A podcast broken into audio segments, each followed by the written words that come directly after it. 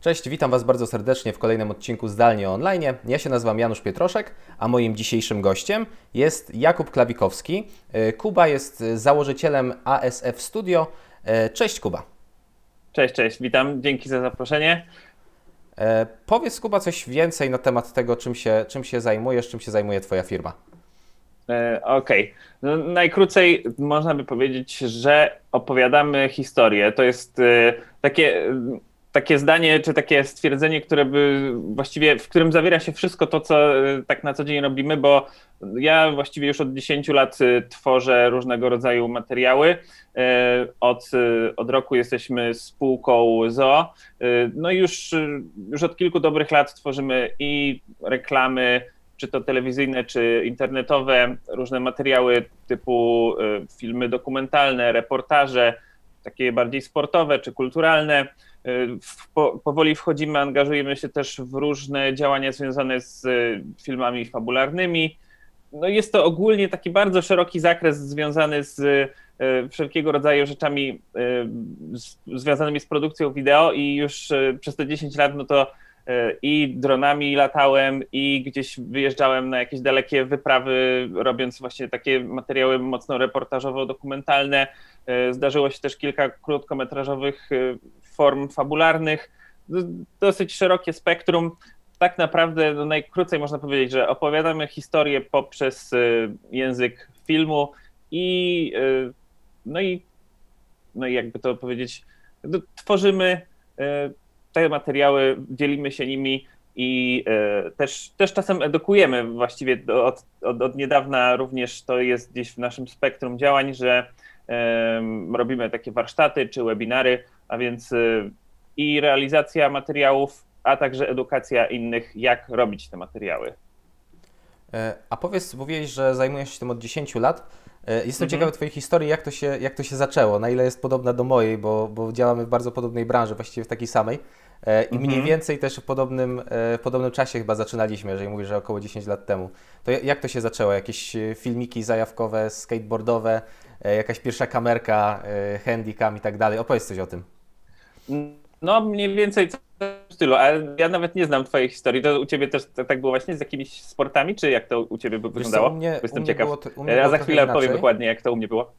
U mnie było no. E, tak, że ja najpierw zacząłem fotografować, e, a później jakby byłem członkiem takiego amatorskiego klubu filmowego i tam robiliśmy fabuły. Ja generalnie pomagałem przy tych fabułach, robiąc jakieś making-offy, mhm. jakieś takie rzeczy, nie? Natomiast no. E, sportowych, sportowych rzeczy nie robiłem za bardzo ale też nie byłem w takim środowisku, powiedzmy, skateboardzistów, nie? Natomiast mhm. bardzo dużo ludzi, z którymi rozmawiam gdzieś tam z Wrocławia, jakichś operatorów, czy, czy, czy w ogóle gdzieś, gdzieś z Polski, no właśnie często mówią, że a, w sumie jeździliśmy na desce, no i zaczęliśmy jakimś GoPro, czy jakimiś takimi innymi kamerkami coś tam nagrywać, a 10 lat później robimy, robimy sobie e, filmy no, pełnometrażowe, tak. nie?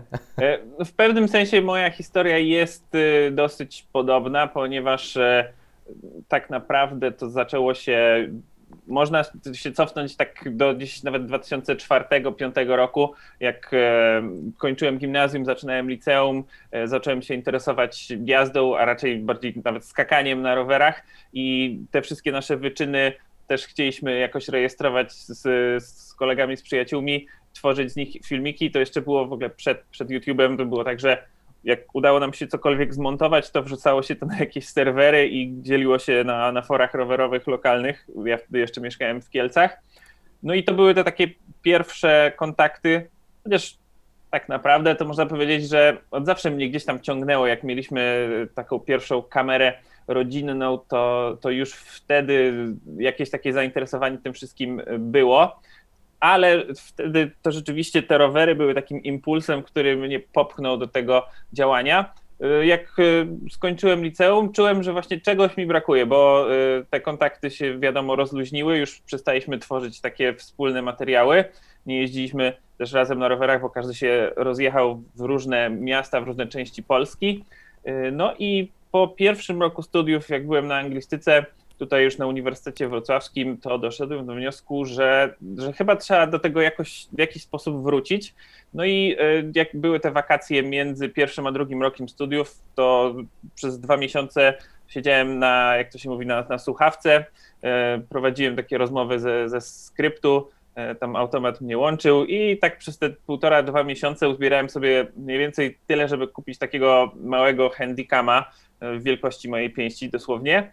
No i no, wtedy to był w ogóle szczyt moich marzeń. Pamiętam, było napisane Full HD, e, zapis na kartę pamięci, a nie na jakieś tam kasetki mini DV. Byłem, byłem turbo zajarany, no i zacząłem nagrywać, nagrywać swoich znajomych jeżdżących na rowerze. Szukałem jakichś ludzi we Wrocławiu, których gdzieś e, mogę pofilmować. Zacząłem też sam jeździć na różne wydarzenia rowerowe, między innymi na, na festiwal do Szklarskiej Poręby, który był wtedy bardzo znany i wręcz kultowy. No i tam z tym małym handicapem po prostu biegałem sobie i robiłem co się dało. No i tak e, wtedy jeszcze nie było aż tylu twórców, nie było aż takiego ogromu tych materiałów w internecie, więc trochę łatwiej było się przebić. To jest taki, taki czas, kiedy E, ci ludzie, których teraz na przykład oglądamy, którzy są naprawdę duży, dużymi youtuberami, oni bardzo często wtedy zaczynali. E, czasami tak sobie myślę, że kurde, gdybym wtedy zaczął YouTube'a, może, może to wszystko zupełnie inaczej by się potoczyło, ale, no ale ja ogólnie wierzę, że wszystko się toczy w taki sposób, jaki ostatecznie powinno się toczyć. E, więc wracając do, do mojej historii, no to zacząłem tworzyć te materiały rowerowe. One gdzieś zyskiwały pewną popularność na forach ludzie je oglądali, powoli mnie tam rozpoznawali tu i tam.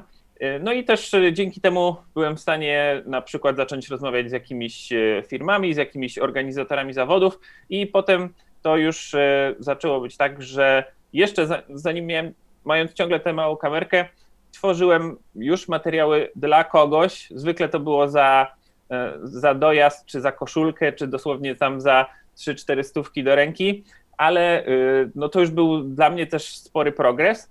No i y, jak już skończyłem y, ten, tą anglistykę, zrobiłem licencjat, to czułem, że ta magisterka na uniwersytecie to chyba nie jest ten kierunek, w którym powinienem iść, tylko znalazłem Wrocławską Szkołę Filmową Mastershot i tam się zapisałem, a jednocześnie zapisując się do tej szkoły już myślałem, co by tu zrobić, żeby rozwinąć ten swój skill i przede wszystkim e, sprzęt, bo już czułem, że mnie ta mała kamerka trochę ograniczała. No i e, udało mi się mm, zdobyć, co prawda nie za pierwszym, ale dopiero za trzecim razem, e, udało mi się zdobyć dofinansowanie z Unii Europejskiej, no i dzięki temu kupiłem pierwszą kamerę, dosprzętowiłem się, jeżeli chodzi o, o komputer, o inne akcesoria, nawet udało mi się kupić używany samochód za pieniądze z Unii, co zwykle ludziom wydawało się niemożliwe, ale poprzez dobre uzasadnienie nawet byłem w stanie coś takiego przepchnąć i e, no i dzięki temu miałem taką już reportażową kamerę z prawdziwego zdarzenia, taką dużą, do której można podpiąć mikrofony i, i wszystko. Byłem bardzo zadowolony, bo robiła wtedy 1080p e, oraz 50 klatek e, w 720, więc można było pewnego rodzaju robić slow motion. No teraz te ustawienia to trochę e, można się tylko uśmiechnąć pod nosem, ale wtedy te 10 lat temu no to był naprawdę e, sztos jak dla mnie. No i ona mi służyła przez kolejne jakieś 3-4 lata. No i to już był taki okres, kiedy rzeczywiście e, no to firma zaczęła się powoli już stawać się jakimś moim źródłem zarobku, chociaż to był taki dosyć powolny proces. No tak, ale tak, tak wyglądały te, te początki. Jeżeli chcesz, to mogę któryś z tych wątków jeszcze rozwinąć, jeżeli chodzi o te początkowe etapy. Ale generalnie przejście, bo właśnie następne pytanie miało dotyczyć tego, w którym momencie mm -hmm. to hobby zmieniło się w pracę, ale mówisz, że to było takie raczej płynne, tak? Że, że po prostu co jakiś tak. event, tu gdzieś jakiś kontakt, tu coś tam.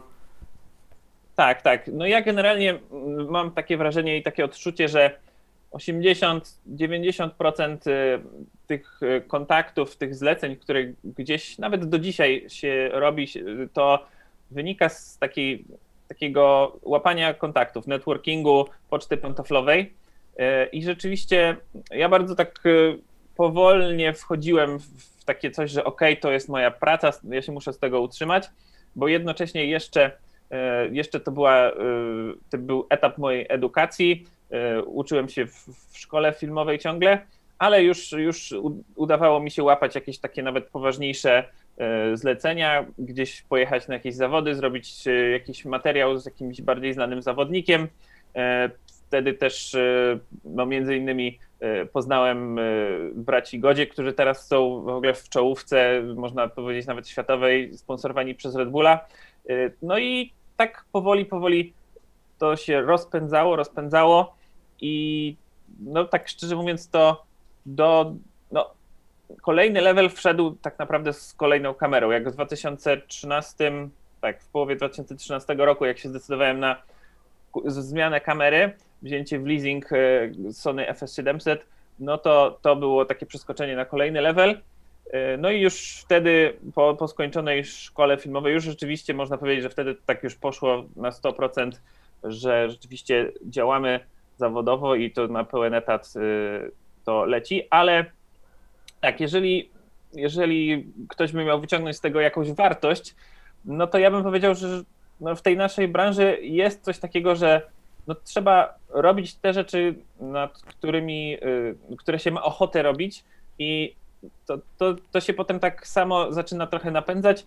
No nie ma tego jednego momentu, bo nigdy też nie wiadomo, czy te rzeczy, które robimy niby tak hobbystycznie, bo y, nie ma za nie, za nie na przykład jakiegoś y, konkretnego E, wynagrodzenia w formie finansowej, ale właśnie połapiemy dużo kontaktów albo zrobimy jakiś super kreatywny materiał, który potem ktoś inny zauważy, to no nigdy nie wiesz, które te punkty e, potem zadziałają. Ja e, swego czasu troszkę nagrywałem też jakichś teatralnych przedstawień, bo po prostu gdzieś tam znajomi mnie poprosili, między innymi w Instytucie Grotowskiego we Wrocławiu i no, takim trafem się zdarzyło, że tam poznałem między innymi Antonego, z którym kilka lat później udało mi się y, nagrać dwa super materiały, takie krótkometrażowe, fabularne y, w Kalifornii, bo on powiedział, że super mu się ze mną pracowało tutaj we Wrocławiu.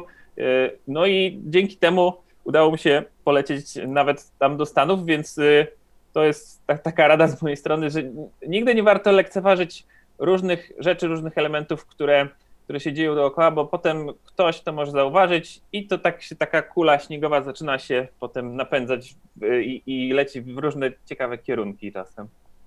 To ja mam, ja mam, dokładnie takie same doświadczenia. Trochę się czuję, jakbym sam ze sobą rozmawiał, bo mamy bardzo podobne refleksje. Mianowicie, że ten networking albo no tak naprawdę jest. Jak ja sobie policzę, ile ja rzeczy zrobiłem za darmo dla kogoś, dlatego że po prostu stwierdziłem, że będzie fajna rzecz do portfolio, albo nie wiem, dla, dla zabawy po prostu mm -hmm. to mhm. zrobiłem, bo uznałem, że to będzie ciekawe i kreatywne, no to, no to, to, by, to, to by szło myślę w dziesiątki, jak nie w setki przez te, przez te lata. Mm -hmm. I rzeczywiście jest tak, że 90%, no może 80-90% rzeczy, które gdzieś tam robimy w firmie, czy, czy mnie gdzieś tam ktoś prosi, no to to, jest, to są rzeczywiście gdzieś tam z polecenia. A 8 lat temu y, komuś gdzieś coś nagrałem i ktoś sobie przypomniał, nie? Albo a dwa lata temu robiliście tam jakieś, nie wiem, live'a nam, chociaż live'ów nie robiliśmy dwa lata, ale, ale powiedzmy, że jakieś tam nagranie, to teraz zróbcie nam live'a, bo widziałem, że tam robicie live'y, nie? Więc to jest, mhm. to jest bardzo ciekawe, bo ten rynek jest y, bardzo mocno nasycony, jest bardzo duża konkurencja, a to, co my sprzedajemy, y, czyli ta usługa, to jest takie coś trochę nienamacalnego. Mo może ktoś sobie spojrzeć na portfolio, natomiast nie wie, jak się z tym człowiekiem pracuje na planie, nie wie, czy ten człowiek nie jest, wiesz, no, no czasami nie ma chemii. Tak, nie? tak. Po prostu. Więc jak tak, już tak. ktoś wie, że była chemia, że w miarę, w miarę dobrze się wszystko zadziało, no to, no to chętniej kogoś, y, kogoś, kogo zna, weźmie na jakąś, mhm. na jakąś na pracę, bo to jednak jest praca cały czas z ludźmi. Nie? Jak coś nagrywamy, no to trzeba ze sobą spędzić czasami kilka dni, po kilkanaście godzin, czasami w dużym napięciu i w, w, w, dużym zmęczeniu, nie? Tak, tak, dokładnie. No jest, jest masa tych kompetencji miękkich, wbrew pozorom, E, bo czasami wydaje się, że ok, mogę sobie kupić lustrzankę i coś nagram, ale po pierwsze to jest taka e, zdolność do wychwytywania historii, po drugie to jest bezpieczeństwo i pewnego rodzaju zaufanie.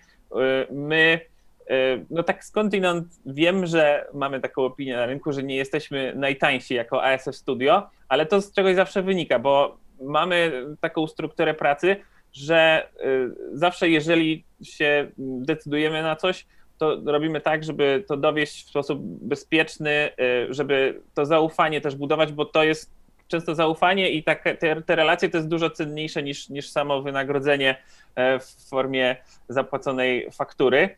A jeżeli chodzi o, o ten networking, y, to tak y, gdybym miał sobie sam e, radę jakąś dać, tak mnie sprzed 5, 6, 7 lat, to bym powiedział, że nawet tego networkingu trzeba robić więcej, przypominać się ludziom, e, rozmawiać, tylko to nie jest też takie proste, bo ja sam, sam tak teraz to mówię, ale wiem, że to trzeba też skonfrontować z tym, kim po prostu, jaki się ma charakter troszkę. Ja z natury, mimo tego, że tworzę dużo materiałów, też się pokazuję w internecie, to mimo wszystko jestem z natury introwertykiem i jeżeli jest e, jakieś takie e, zgromadzenie większe ludzi, jakieś, nie wiem, premiera filmu, czy, czy jakiś taki, nie wiem, gdzieś benefis, że, że parę osób przyszło i sobie siedzą, rozmawiają, to ja najczęściej najpierw trochę postoję z boku, posłucham, co ludzie mówią, o co chodzi i dopiero gdzieś potem nieśmiało się zacznę w, wdrażać w, w jakieś dyskusje. No, wiem, że te osoby, które mają taką naturalną zdolność od razu wchodzenia w te wszystkie takie układy, zapytania się tu, a co u ciebie słychać, a co tam, e, to, to bardzo często procentuje, ale to też jest umiejętność, którą trzeba troszkę wypracowywać w sposób taki strategiczny i gdybym się mógł cofnąć te parę lat, to na pewno dużo więcej kontaktów, które kiedyś w przeszłości łapałem, próbowałbym odświeżać, przypominać się, e, pytać ludzi, co tam słychać, czy może czegoś nie potrzebują, bo no bo dużo rzeczy się różnych przewinęło i jakieś kontakty do różnych międzynarodowych instytucji, czy do jakiegoś Red Bulla, czy do y, Unii Kolarskiej, y, jakichś organizatorów y, różnych zagranicznych imprez. To wszystko gdzieś było, ale już minęło tyle lat, że teraz jak sobie o tym myślę, no to mógłbym się odezwać, może się odezwę do niektórych z tych osób, ale regularność jest, jest dużo, dużo lepsza, jeżeli chodzi o, o takie coś. No ale to, to nie zawsze to przychodzi naturalnie. Natomiast y, jeżeli chodzi o, o, nasze doświadczenie, no to dzięki temu, że mamy zespół, jest między innymi moja wspólniczka Dorota, ona ma takie coś. Jest producentką, ogarnia, dzwoni, załatwia, potrafi y, pogadać, namówić wiele osób na różne fajne projekty.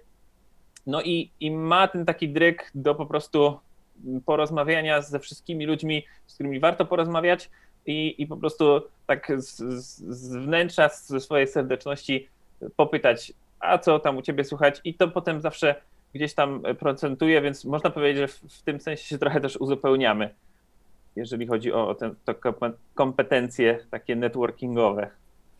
To jest w ogóle bardzo fajna, yy, fajna umiejętność umieć tak, wiesz, wchodzisz do sali no. i od razu od razu, tak, tak. Od razu czujesz flow. To jest, to jest y ogromnie wartościowe na rynku y w ogóle, jakąkolwiek by się chyba firmę prowadziło, a szczególnie Myślę, taką usługową, tak. gdzie właśnie to, no ja to mam wrażenie... wrażenie, że y, mhm. częściej po prostu za mnie mówią moje filmy, a dopiero potem ja gdzieś coś tam dopowiadam. Ale, ale nie powiedziałbym, że jesteś introwertykiem. Myślę, że to jest, y, może nie, nie, nie jesteś ekstrawertykiem, ale na pewno nie introwertykiem, bo myśmy też gdzieś tam pracowali kiedyś razem i, i raczej cię tak nie, nie odbierałem, także, tak żebym Wiesz, nie przesadzał. No, to jest, to jest tak, że ja powiedzmy otwieram przy takim e, jakby takiej drugiej fali, jak jest taki pierwszy moment, że wchodzę w zupełnie świeże środowisko, no to mam taki moment, że okej, okay, obserwuję, i dopiero potem. A je, ale tak, to już potem ta druga fala już jest na luzie rzeczywiście. A powiedz, tak bo jakby cały odcinek ma dotyczyć też e, tego mhm. takiego budowania marki eksperta. Ty od e, dobrych kilku lat robisz, znaczy teraz robisz w ogóle dużo więcej rzeczy, natomiast wcześniej robiłeś vlogi. Nie wiem, czy to była mhm. pierwsza taka rzecz, którą robiłeś, czy jeszcze robiłeś coś wcześniej z takich rzeczy, nazwijmy to personal brandingowych. E, powiedz w ogóle skąd, skąd pomysł na to, żeby zacząć coś takiego robić, kiedy zacząłeś i e, jak wyglądały te początki? No, jesteś sobie e, filmowcem, filmowców jest mhm. sporo, e, no i stwierdziłeś, dobra, to ja będę tym filmowcem, który będzie teraz robił vloga na temat i właśnie, i co? I co dalej? E, tak, no ja, ja dokładnie pamiętam, jak to, jak to się zaczęło w ogóle, ten moment, kiedy e, wpadł mi ten pomysł do głowy, że wow, jest coś takiego jak vlogi, na początku 2016 roku pojechaliśmy nagrywać zawody Pucharu Świata MTB do Alpstadt i pamiętam, dokładnie pamiętam ten moment, e, jak e, siedzieliśmy sobie w hotelu i Paweł, Paweł Rożek, którego zapewne też kojarzysz, e, był właśnie ze mną jako drugi operator. No i tak siedzimy sobie w tym hotelu i on mi pokazał, że jest taki gościu jak Casey Neistat, i że tworzy w ogóle vlogi, że jest coś takiego jak vlogi, że, że ludzie robią w ogóle dziesiątki takich materiałów, w których po prostu sami trzymają kamerę i gadają do tej kamery. Szczerze mówiąc, nie miałem świadomości wcześniej, że, że w ogóle można tak zrobić, że po prostu wyciągasz kamerę i mówisz do tej kamery, a też wiedziałem, że zawsze brakowało mi takich materiałów e, no, making-ofowych. Nie mieliśmy e, tak ustawionego wtedy, że tak powiem, zespołu ludzi jeszcze. Nie, nie było nigdy komu zrobić jakichś fajnych rzeczy z planu zdjęciowego. No i wtedy tak mi zaświtała ta myśl, ok, jak on tak sobie po prostu potrafi gadać do tej kamery fajnie, ja przecież też umiem robić filmy, więc może ja sam zacznę robić pewnego rodzaju making-offy, pewnego rodzaju y, materiały za kulis. Y, I takim bardzo silnym bodźcem do tego było też, był też fakt, że w tamtym okresie, no teraz też, ale wtedy, tamten, tam y, w latach 2014, 16, 17 nawet troszkę więcej było tych wszystkich podróży zagranicznych, wyjazdów związanych z filmowaniem. I ja zawsze czułem, że to, co przywożę z tych wyjazdów, no to jest taki, taki ułamek meczek malutki, a cała reszta to, się dzieje za kulisami, jakieś szukanie uliczek, jakieś e, przygotowywanie sprzętu, oglądanie jakichś super zachodów słońca w różnych ładnych miejscach, że to wszystko gdzieś ucieka, bo jedyne co zostaje to jakiś minutowy czy dwuminutowy edit e, takich, z takich gotowych materiałów. No i tak myślę sobie, kurczę, no jeżeli ja bym tymi vlogami zaczął tak pokazywać to wszystko, to, to, to po pierwsze to może być fajne, ludziom się to może spodobać, a po drugie, to też dla mnie będzie w ogóle super pamiątka, bo strasznie dużo mi rzeczy ucieka. E, szczególnie jeżeli e, ten, e, ta, ta kariera, czy w cudzysłowie, czy w ogóle no, te przygody z filmowaniem, one są dosyć intensywne w ciągu roku. Czasami można wyjechać w kilka różnych miejsc, w tyle miejsc, że normalny człowiek to, to raz na kilka lat, czy, czy powiedzmy, o to chodzi mi o to, że jeżeli rzeczywiście jest dużo tych filmowych podróży, no to to jest tyle, co normalnemu człowiekowi przez kilka dobrych lat wystarczyło, e, żeby rozłożyć na różne urlopy, więc dzieje się dużo i, i potem się to gdzieś gubi nawet w naszej pamięci, więc to był taki pierwszy impuls. No i zacząłem to robić, powoli, powoli to się rozwijało, ale to takim raczej efektem takiej malutkiej kuli śniegowej, która się nadal jeszcze, jeszcze sobie powolutku rośnie. Natomiast y, też to był taki powolny proces uczenia się właściwie, na czym to też polega, że każdy vlog musi mieć jakąś formę, jakąś historię, jakiś sens, jakiś cel, żeby człowiek miał ochotę go oglądać, więc potem pojawił się trochę więcej vlogów takich bardziej poradnikowych, albo za każdym razem jak jechałem na plan, to sobie myślałem, dobra, to o jakim aspekcie y, tego naszego działania filmowego tutaj opowiem, żeby potem był z tego jakiś temat, y, motyw taki przewodni. No i rzeczywiście to zaczęło łapać, że ludzie się zaczęli interesować e, powoli tym wszystkim.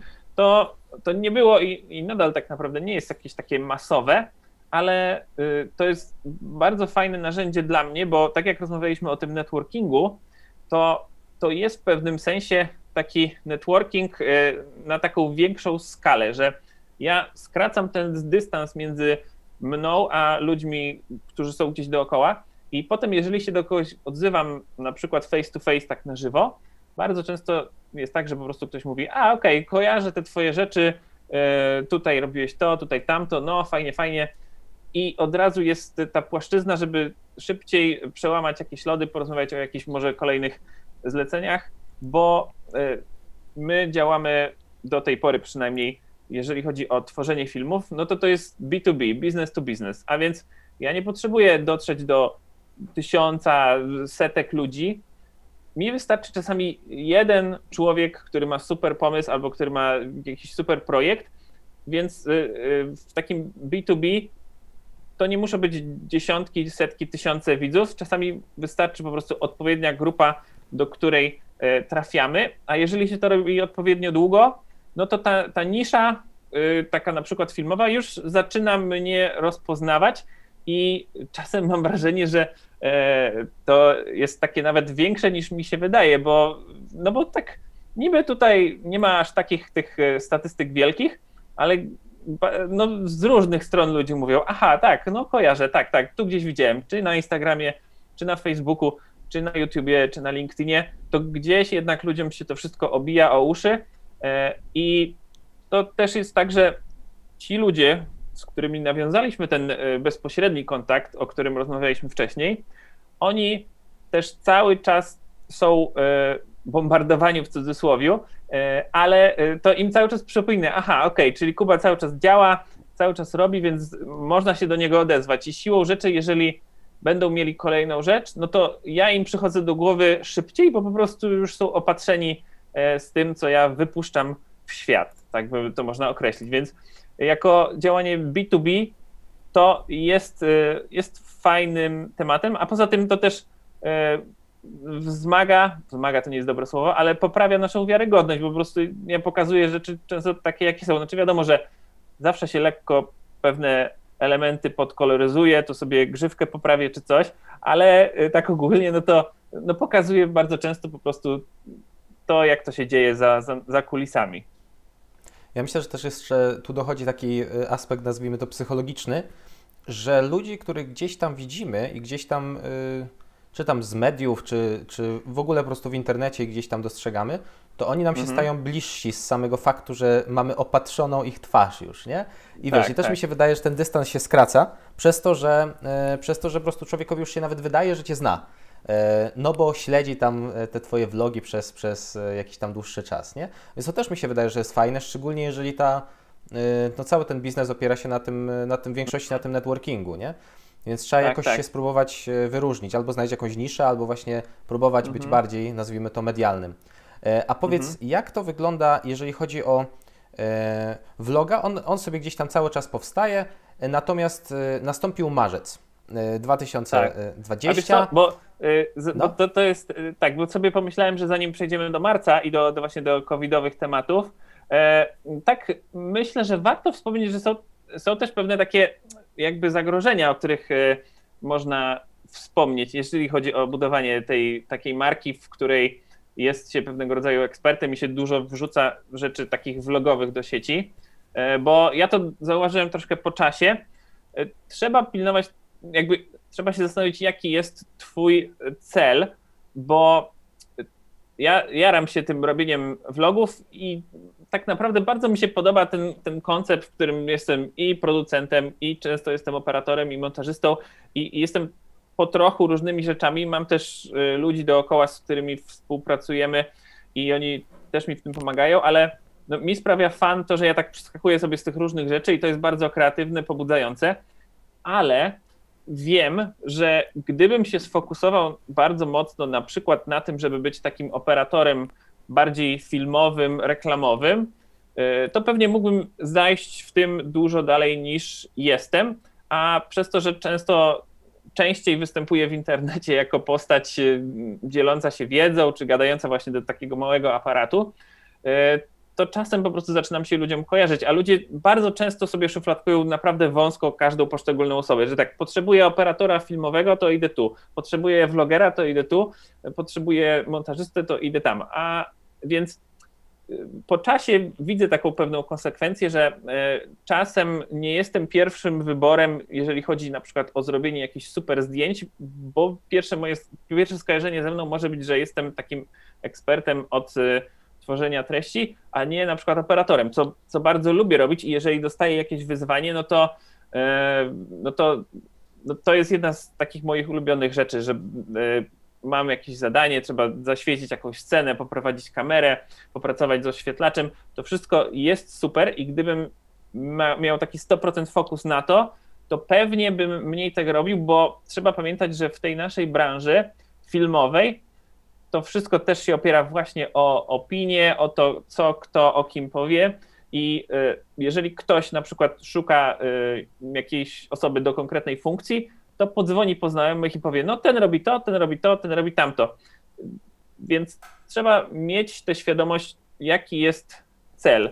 I, ale oczywiście ja też wiem, że jeżeli odpowiednio pokieruję tymi swoimi działaniami, no to pewnie wrócę na te tory, które e, mi najbardziej pasują. Y, natomiast no, mam tę taką pewną wolność, no bo mamy całą naszą działalność, więc mo mogę sobie kierować czasem bardziej w tę stronę, czasem w tamtą. Ale to tak, y, to jest rzecz, którą myślę, że warto wspomnieć, że trzeba mieć świadomość, że to wszystko, co wrzucamy w jakiś sposób, zostaje ludziom w głowach i, y, no i pewne rzeczy się kojarzą bardziej, pewne mniej potem. To jest też trochę, jakby bo nasza branża jest bardzo wyspecjalizowana, że jest oddzielna, czasem ludzie sobie nie zdają sprawy, że na przykład jest operator, to nie jest człowiek, który robi wszystko, tylko on mhm. trzyma tą kamerę i i po prostu albo nawet nie trzyma tej kamery, tylko nawet nie tam... trzyma właśnie. Tak, tylko siedzi sobie i patrzy na monitorki i krzyczy na ludzi, jak mają filmować. E, a jest jeszcze jakiś e, tam oświetlacz, jest ktoś tam, 100 tysięcy różnych e, funkcji na tym planie mm -hmm. się pojawia. Potem się czasami ludzie dziwią, skąd tylu ludzi na planie, a tutaj jedna osoba jest od makijażu, druga jest od czegoś tam, trzecia od czegoś, nie? Więc, tak, ale to więc... wszystko jest potrzebne na no tak, poziomie no takim tak. profesjonalnym. Każda z tych osób odpowiada za, za jakiś taki wycinek, który musi być na maksa dopracowany. I też zdarzało mi się być na takich planach, że rzeczywiście mieliśmy te kilkanaście osób.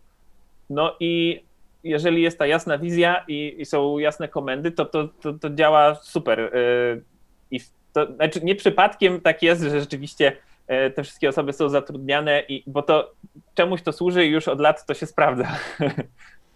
tak. No od, od dziesiątek, jak nie już setek lat prawie, bo to już, już ponad, no, no. ponad 100 lat. Chociaż na początku pewnie aż takich wielkich ekip nie mieli przy tych pierwszych filmach. E, Chociaż z drugiej strony mieli na przykład lampy, do których do jednej lampy było potrzebnych dwóch ludzi, żeby ją w ogóle odpalić. Mieli też... ogromne kamery, które ciężko było. Tak, mieli ogromne kamery, które ciężko było e, przesuwać w ogóle. To było cał, całkiem wyzwanie.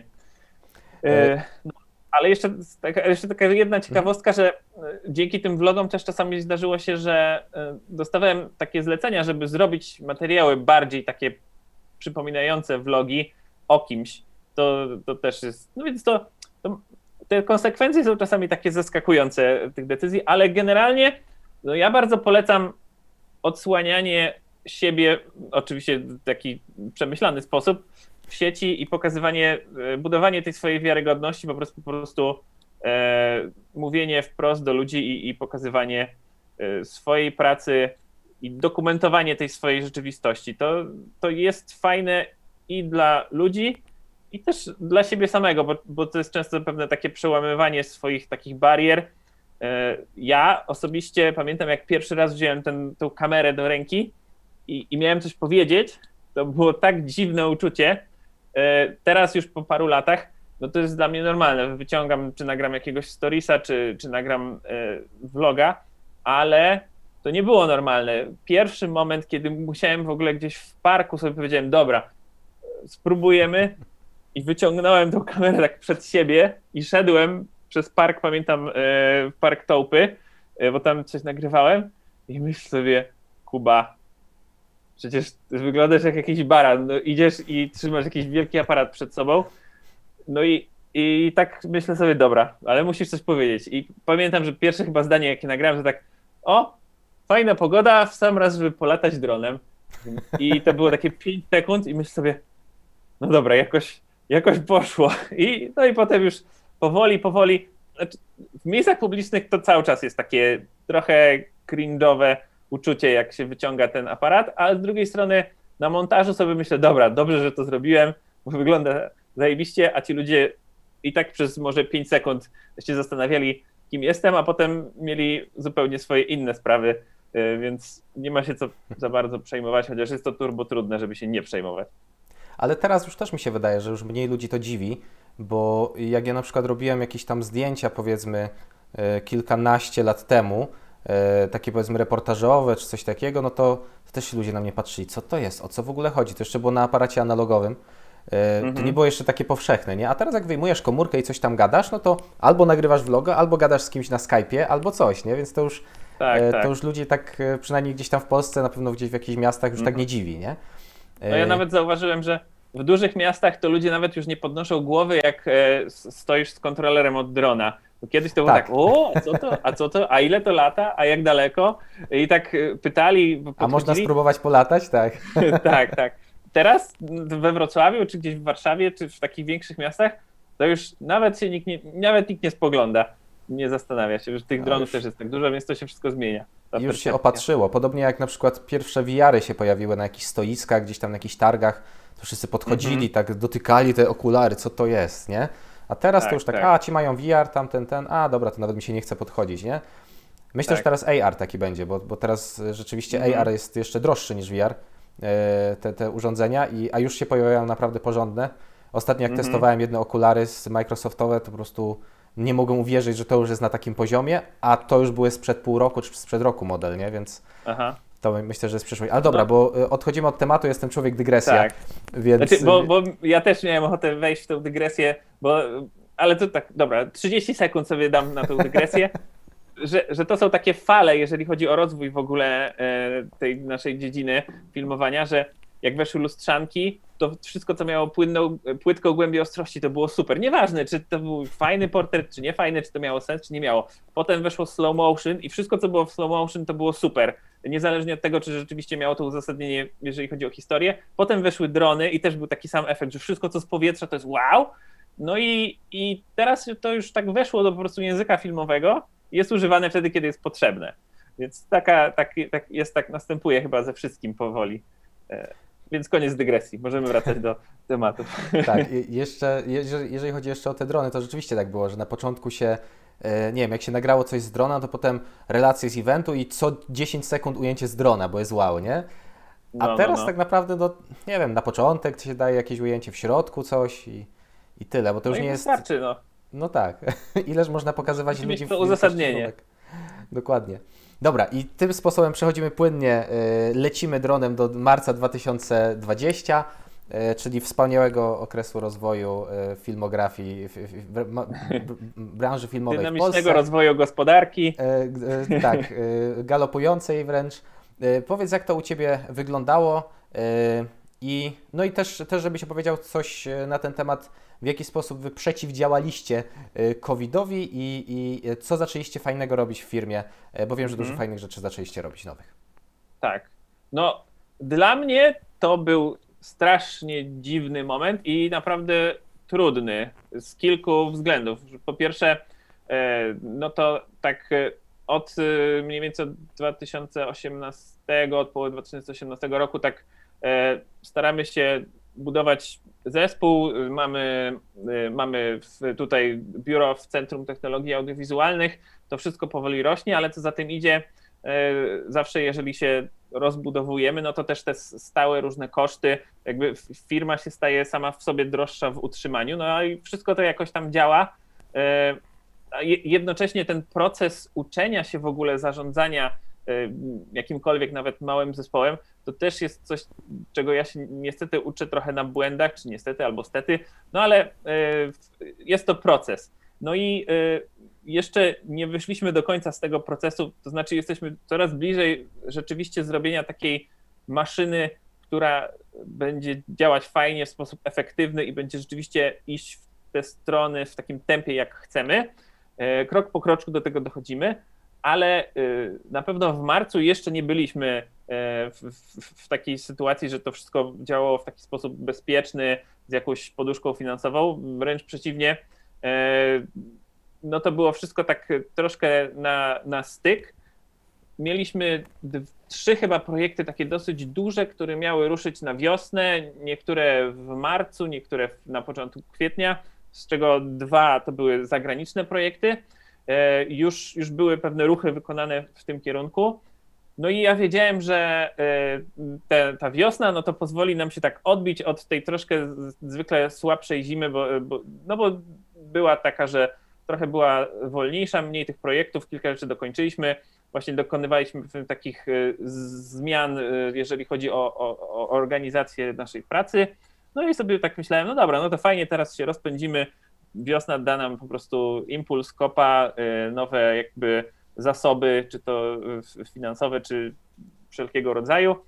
No i, no i będąc w tym takim punkcie troszkę niższym, no to się to wszystko zatrzymało, więc ja byłem dosyć e, przestraszony i to, to taki ten stres długotrwały, czułem to mniej więcej przez jakiś miesiąc, że, że rzeczywiście, no myślę sobie, kurde, miesiąc, półtora, spoko, ale co dalej, jeżeli to w ogóle nie ruszy, no to, to, to będzie kaplica.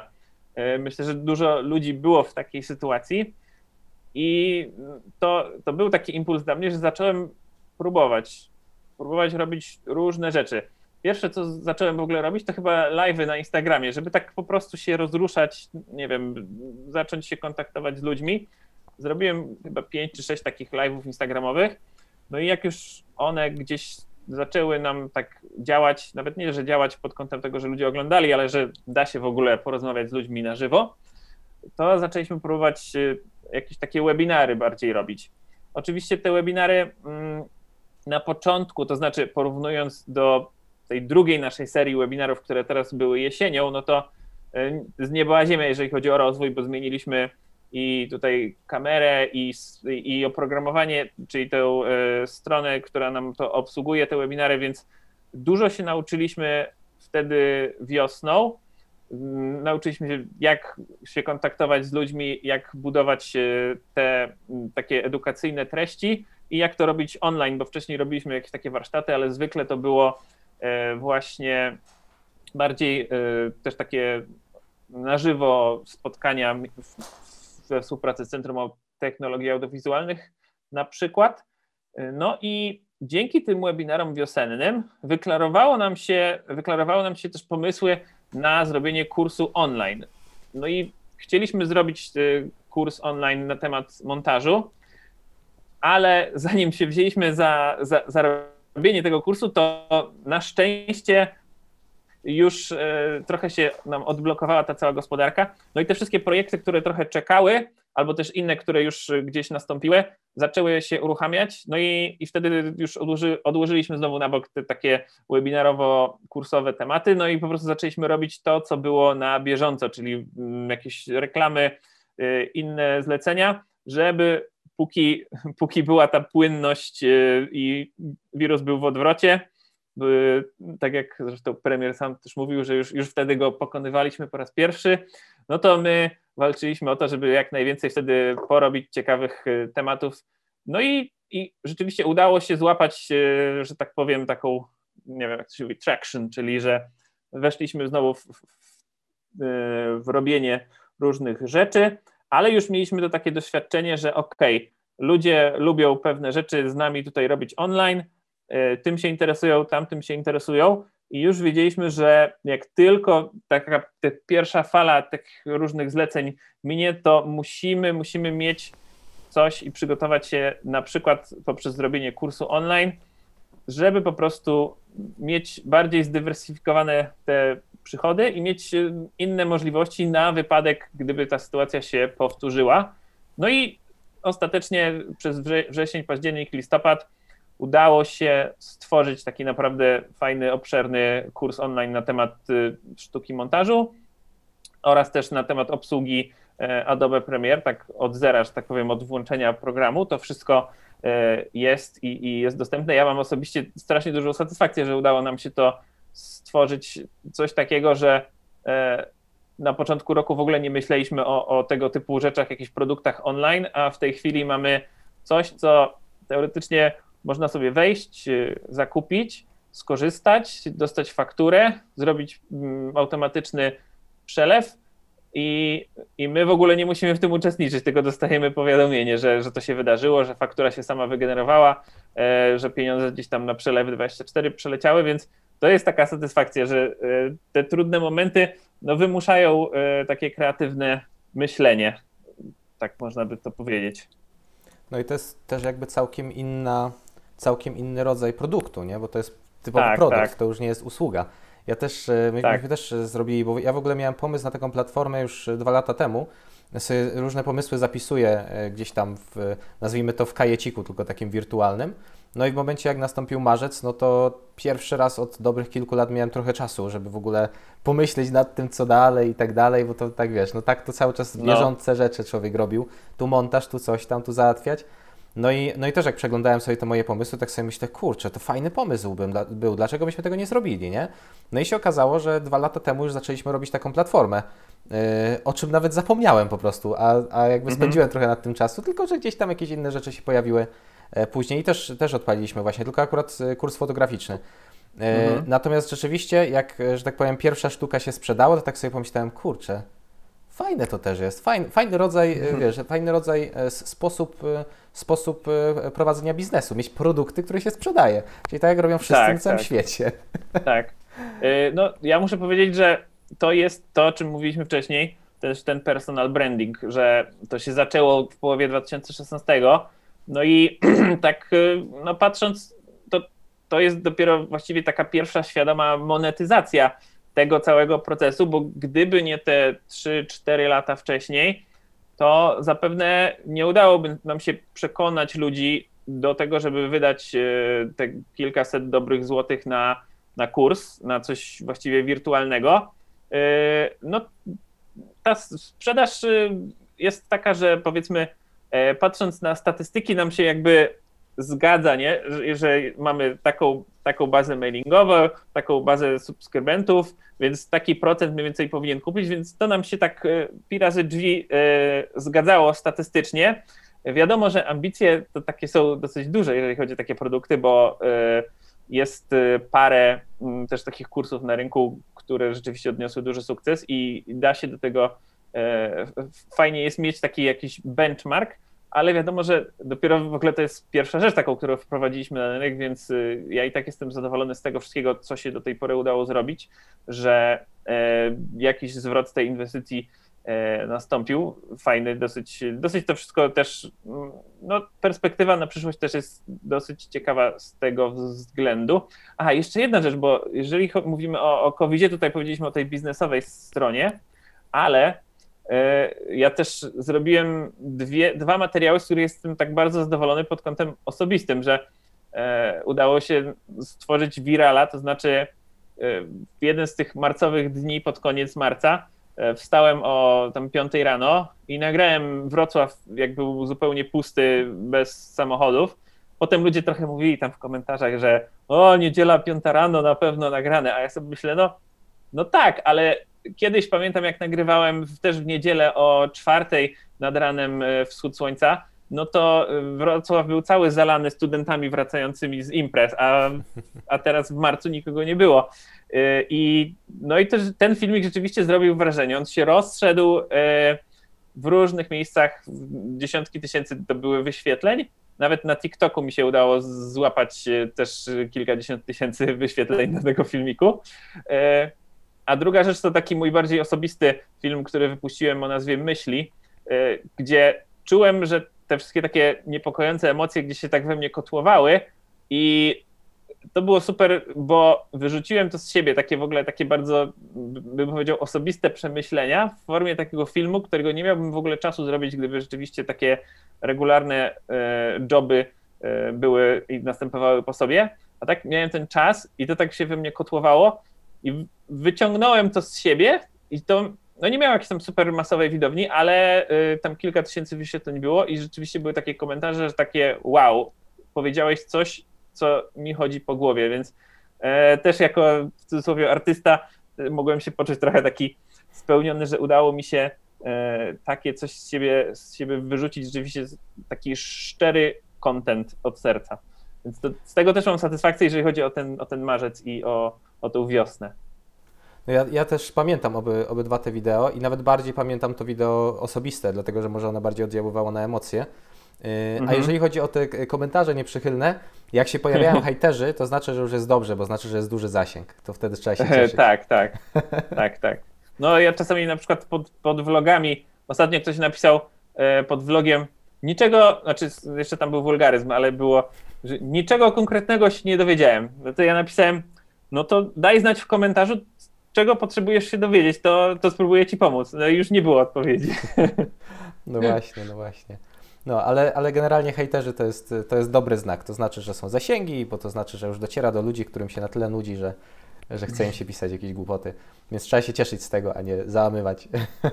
Nie, nie, no wiadomo, a poza tym, no to, e, no to zwykle jest tak, że e, jeżeli ktoś pisze takie komentarze, chociaż ja mam strasznie, ja bym powiedział, że mam bardzo mało, bo u mnie albo ludzie przychodzą z konkretnym pytaniem, jak obsłużyć jakiś tam GoPro, albo jakiś obiektyw, albo coś takiego, albo piszą, że wow, fajne wideo, no raz na jakiś czas, że tak, o, ale tutaj wymyśliłeś, albo tu się pomyliłeś, o, to, to, to też jest takie, że o, takie mikrobłędy, to, to bardzo ludzie często lubią tak sobie wypomnieć, ale, ale nie ma co w ogóle gadać o hejterach, jakby to też nie ma, to, to nie jest, myślę, że dygresja warta y, y, poświęcania czasu.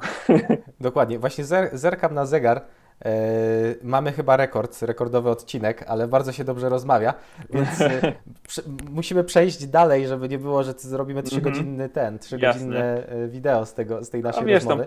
Karol, Karol Paciorek czasami wrzucał takie u siebie e, imponterabiliach, takie długie, trzygodzinne rozmowy. I swoją drogą to są moje ulubione, bo ja bardzo nie lubię takich strasznie szybkich, krótkich, montowanych e, wywiadów, bo z tego mm, jakby, nie wiem, jeżeli ja na przykład pracując sobie, jak obrabiam jakieś zdjęcia albo robię jakieś takie rzeczy, które nie wymagają y, słuchu, mm -hmm. no to mhm. wtedy sobie słucham zawsze jakichś audiobooków albo jakichś takich tak, tak. vlogowo ja też. podobnych rzeczy. Nie? Też mam całą serię swoich jakichś ulubionych podcastów na Spotify'u i najczęściej, jeżeli mam jechać samochodem i widzę, że odcinek jest krótszy niż 20 minut, to mi się nawet nie chce go wyłączać. A jak są takie dwie godziny, to myślę, o super, to będzie dobra rozmowa. To nawet na, nawet na Wrocław w godzinach szczytu, to w sam raz. Tak, tak. A powiedz, okay. jeżeli, jeżeli chodzi o e, jeżeli chodzi o e, ten jakby wizerunek eksperta, który sobie tam tworzysz, mm -hmm to zacząłeś już kilka lat temu, więc byłeś w, do, w, bardzo dobrym momencie, jakby w momencie, kiedy nagle wszyscy zaczęli tworzyć wizerunek eksperta. Y, ja też y, sam wiem po sobie, że ja, ja troszkę rzeczy wcześniej robiłem, natomiast one nie były tak, y, nazwijmy to, nie były tak spójne. Bo teraz te rzeczy, które mhm. gdzieś tam robię, ten program też powstał dlatego, że nagle w marcu się okazało, że pierwszy raz od, od chyba połowy studiów mam czas, więc mogę robić coś mniej zawodowego, bardziej mhm. dla przyjemności. Więc jakby te wszystkie rzeczy y, teraz się zintensyfikowały i te osoby, które, y, które robiły już coś takiego wcześniej, one już dzięki temu są bardziej do przodu, nie?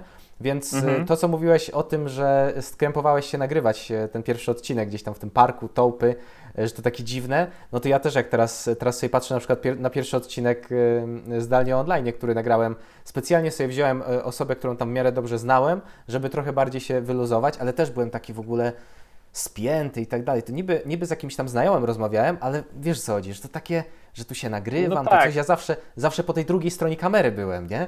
E, I to ja tłumaczyłem ludziom, żeby się nie denerwowali, żeby się nie stresowali, a teraz byłem po, po tej stronie, e, tej stronie gorszej, czyli tutaj, nie? Więc, no zawsze jest tak, rozmowy, tak, że no. E, no, jeżeli oglądamy kogoś, kto osiągnął już jakiś sukces, jest parę kroków przed nami, no to zwykle się wydaje, że on to zrobił tak łatwo i że to w ogóle bez jakichś większych problemów to przyszło. Ale każdy się mierzy z, z jakimiś takimi dziwnymi rzeczami, e, czy to jakieś blokady takie w głowie, czy coś. I e, no, ja też czasami, no miałem teraz taki okres, że na przykład robiłem ten kurs, to był strasznie intensywny czas dokończenia jednego kursu, drugiego kursu, E, kampania taka sprzedażowa, te web, intensywne webinary, które, e, których celem było ostatecznie e, dojście do, do premiery kursu i, i wypuszczenie go.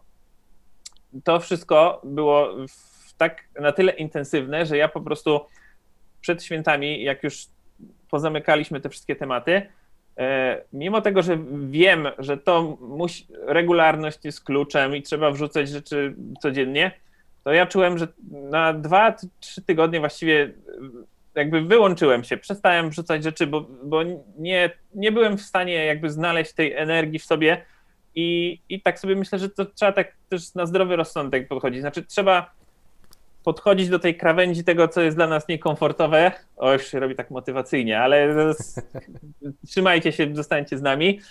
I jeżeli y, czujemy, że to, to, nie jest przyjemne, ale, ale coś w tym jest, to warto spróbować coś nagrać tą kamerą, zrobić.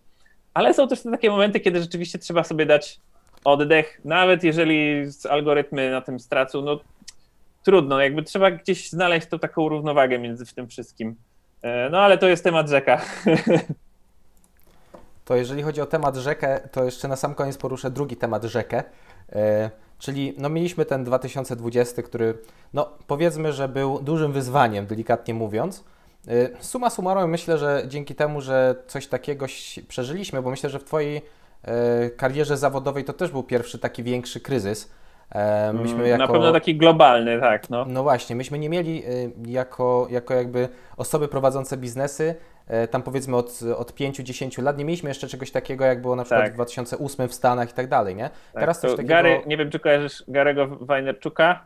Mhm. E, to jest taki, no, taki vloger, przedsiębiorca, mówca motywacyjny. On zawsze, jak ma te swoje podcasty, to do młodych ludzi mówi: You haven't been punched in the face yet, więc to, to właśnie o nas. No to, no to już, tak. już tak dostaliśmy tak lekko, lekko na razie. Tak, Zobaczymy, takiego, co tak będzie... z liścia. Zobaczymy, co będzie dalej. E, I właśnie pytanie o to, co będzie dalej. Jak Twoim zdaniem e, będą wyglądały najbliższe lata e, w ogóle w, dla, dla przemysłu filmowego, dla, dla naszej branży? Mhm. Jaki ten 2021 rok będzie? Bo no, moim zdaniem jesteśmy u progu jakiegoś jednak kryzysu ekonomicznego, bo no, siłą rzeczy ze dwie branże nam y, zmarły śmiercią tragiczną czyli mhm. chociażby branża gastronomiczna czy branża eventowa. Jak to będzie wyglądało tak. w 2021? Jak myślisz, co, co nas czeka? E, trochę wróżenie z fusów, ale, ale o to trochę chodzi. Znaczy, wydaje mi się, że już na pewno nie będziemy mieli takiego jakiegoś twardego lockdownu, chyba że chociaż e, jak to się mówi. No, nigdy nie mów nigdy. Minęło na razie 7 dni, a już tutaj e, kongres w Stanach został najechany przez różnych protestujących, więc nigdy nic nie wiadomo, ale wydaje mi się, że takiego twardego lockdownu to raczej już nie będzie i te, te rzeczy mimo wszystko będą się tworzyć, bo wokół nas jest coraz więcej ekranów, e, coraz więcej e, treści, coraz więcej portali i to wideo, tak jak się mówi w tych wszystkich statystykach, wideo jest dominującą formą przekazywania informacji. I jest też formą, w której można zawrzeć najwięcej i, i emocji, i właśnie e, edukacyjnych jakichś treści. I to jest to, co najbardziej ludzi przyciąga, więc mimo tego, że e, może być e, trochę gorzej, jeżeli chodzi o gospodarkę, to to wideo i tak będzie jakimś takim kołem zamachowym całego marketingu, myślę. W konsekwencji tego, że może nie zawsze będą jakieś takie duże budżety, może być tak, że wielu ludzi coraz częściej zacznie samemu więcej treści tworzyć, no bo już się to dzieje, już to, to widać, że mamy dostęp do telefonów, do coraz tańszych aparatów, do dronów, więc dużo ludzi samemu tworzy materiały. E, no i właściwie to jest ok, bo trzeba wykorzystywać ten e, potencjał. E, myślę, że mm, miejsce dla nas, dla takiej firmy, która jest producentem materiałów, to jest to, że mamy pewien zakres umiejętności, których rzeczywiście nie da się łatwo e, nabyć tak e, z dnia na dzień. I to jest po pierwsze takie doświadczenie w, rzeczywiście w budowaniu historii, w opowiadaniu o pewnych tematach, w szukaniu emocji i przedstawianiu ich widza i ich widzowi w taki sposób, który jest angażujący. To jest coś, co no, albo się gdzieś czuje w środku, albo się nabywa przez lata poprzez praktykę. Druga sprawa to jest właśnie ta cała sieć kontaktów, która już jest rzeczywiście naprawdę rozbudowana i jesteśmy w stanie e, dosyć szybko i sprawnie zorganizować różne bardziej złożone plany zdjęciowe. E, to nadal będzie potrzebne, ale na pewno będzie się też ta rozwijać ta część, w której e, właśnie coraz mocniej siedzimy, czyli taka edukacja i tworzenie treści przez ludzi samodzielnie. Sprzęt jest na tyle już łatwo dostępny i na tyle łatwo obsługiwalny, że tak powiem, że rzeczywiście myślę, że to, co będzie zyskiwało wartość, to, to jest ta umiejętność utrzymania uwagi widza, czyli tak naprawdę umiejętność opowiadania historii, bo do tego się ostatecznie to wszystko sprowadza. Więc mógłbym tutaj e, bardzo ładnie powiedzieć, że w takiej długofalowej perspektywie myślę, że ten nasz kurs sztuka montażu jest sensowny, e, był sensowną inwestycją naszego czasu, żeby go żeby go właśnie zrobić. E, jeżeli mamy wychodzić dalej w przyszłość, to myślę, że będzie też coraz więcej y, takich y, automatycznych jakichś, y, wiesz, machine learning i urządzeń, algorytmów, które będą za nas zaczynały na przykład montować, bo będą potrafiły wyczuć momenty, kiedy ktoś jest w odpowiednim miejscu w kadrze, czy ktoś się uśmiechnie i e, będą automatycznie podkładać muzykę, wykrywać beat i układać jakieś takie szybkie edity pod Instagram i tego typu rzeczy. Myślę, że myślę, że będzie coraz więcej, bo to już jakieś apki GoPro potrafią takie rzeczy zrobić. E, no i to pewnie będzie też rosło, więc e, wszystko, co będzie w stanie jakaś taka sztuczna inteligencja połączona z big data opracować, to, y, to będzie pewnie dostępne. No i, i będzie coraz więcej tych wszystkich takich e, mobilnych różnych e, materiałów. No i to, to rozproszenie też. To trzeba pamiętać, że ciągle jeszcze nie jest to takie popularne wśród ludzi, żeby myśleć o projekcie filmowym jako o projekcie wielu różnych mikromateriałów, mikrokontentów, że mamy jeden duży materiał, powiedzmy, który ląduje na YouTubie czy na Vimeo i mamy jakieś zajaweczki, mamy materiały na stories, mamy behind the scenes, to wszystko razem tworzy dopiero jakiś, jakiś taki komplet materiałów, które są w stanie przyciągnąć uwagę widza, bo jeden film wrzucony, on po prostu zniknie jak kropelka w oceanie tego całego kontentu. To jest, to jest dokładnie coś, co zawsze staram się tłumaczyć klientom, że jeżeli robimy film, na który wydają kupę pieniędzy, e, no bo trzeba wynająć ludzi, miejsce, aktorów i tak dalej, żeby zrobić mhm. jednak dookoła trochę szumu, e, jakieś wersje pionowe, wersje poziome, coś tam, tu jakąś Dokładnie. zajawkę na YouTube'a, na coś, dlatego że no, siłą rzeczy, jeżeli jeżeli z tych drobnych rzeczy, które już nie są kosztowo wysokie, e, e, drogie, dlatego że po prostu już montujemy to z gotowego materiału, no to wtedy można zrobić o wiele, wiele więcej i zyskać o wiele większe zasięgi. Tak, Naprawdę czuję się, jakbym ważna... sam ze sobą rozmawiał dzisiaj. Mhm. Ale tu jest właśnie ważna kwestia, wiesz, którą jeszcze chciałem podkreślić a propos tego personal brandingu, bo ja też mam właśnie takie rozmowy z klientami i dlaczego między innymi inwestujemy w, w robienie tego takiego kontentu, który no nie przekłada się jeden na jeden na taki zwrot jakiś finansowy, to jest właśnie to, że mamy ten argument w ręce. Słuchajcie, my to robimy, u nas to działa. My to robimy oczywiście na takich zasadach, które są nam potrzebne, ale zobaczcie, tu jest ten nasz Instagram, tu jest nasz YouTube, tu są nasze inne kanały. I, i to jest taka karta przetargowa, że jesteśmy w stanie powiedzieć, wiemy, co robimy, bo robimy to sami dla, dla siebie. Tak to, to jest na pewno bardzo, bardzo ważne, żeby też, e, no bo tak jak mówiłem, my nie robimy czegoś namacalnego do końca. Możemy się, klient może się opierać na opinii innych albo na naszym portfolio. Natomiast rzeczywiście, jeżeli te liczby jakieś chociażby są namacalne, czy, czy chociażby sam fakt, że E, ten klient do nas dotarł, zawsze jest ten argument mhm. trochę jak na tych billboardach. Czasami są billboardy z napisem, jeżeli widzisz ten billboard, znaczy, że on działa, zadzwoń do nas, nie? Więc to, działa to podobnie. To tak. Jeżeli widzisz naszego Facebooka, znaczy, że jakoś do Ciebie dotarliśmy, czyli znamy się na tym, co robimy. Więc, tak, tak, więc to, to bardzo podobna, analogiczna rzecz. Mhm. Super. E, Kuba, powiedz jeszcze tak, bo mamy rekord, mamy godzinę ponad rozmowy. E, e, powiedz, gdzie Cię znajdziemy, e, adres strony Twojej firmy, e, Instagramy, mhm. Facebooki i tak dalej. Wszystkie linki oczywiście dodam też do opisu. Dobra, no to będzie teraz lista, bo to e, wiadomo, jeżeli już rozmawiamy o brandingu, no to trzeba być w paru miejscach, więc tak, po pierwsze asfstudio.pl, tam te wszystkie takie podstawowe rzeczy i nasza firma. Na Vimeo chociaż tam muszę przyznać się, że nie wiem jak tam z portfolio i update'ami, ale jest vimeo.com łamane przez ASF Studio pisane razem. E, na Instagramie można wejść na ASF Studio z podkreśnikiem pomiędzy ASF a Studio oraz Jakub podkreśnik Klawikowski.